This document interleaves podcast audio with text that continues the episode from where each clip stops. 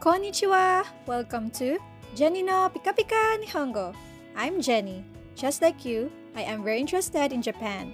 My fascination about everything Japanese brought me to Tokyo to study Nihongo. Currently, I'm working for a Japanese company.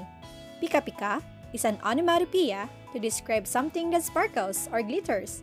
And who doesn't love Pikachu, right? Jeni no Pika Pika Nihongo will bring life and excitement into studying practical daily Nihongo and add a little more fun to learning. Whether you're a foreigner visiting or living in Japan or other parts of the world, you must love watching anime or Japanese dramas, movies, or even listening to Japanese music.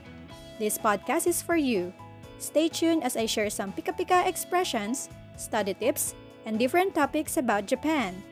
Each episode will only take 5 minutes of your time that you can enjoy even while commuting. So stick around.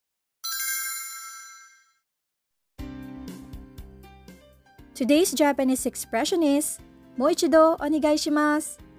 This expression means please say it again. You should use this phrase when you want someone to repeat themselves.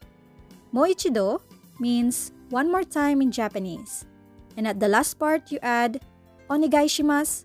That will turn this expression into a polite command or a request. For example, while studying the Japanese language, you got confused with some words from your teacher. Well, you can ask your teacher, Sensei, moichido onegai shimasu.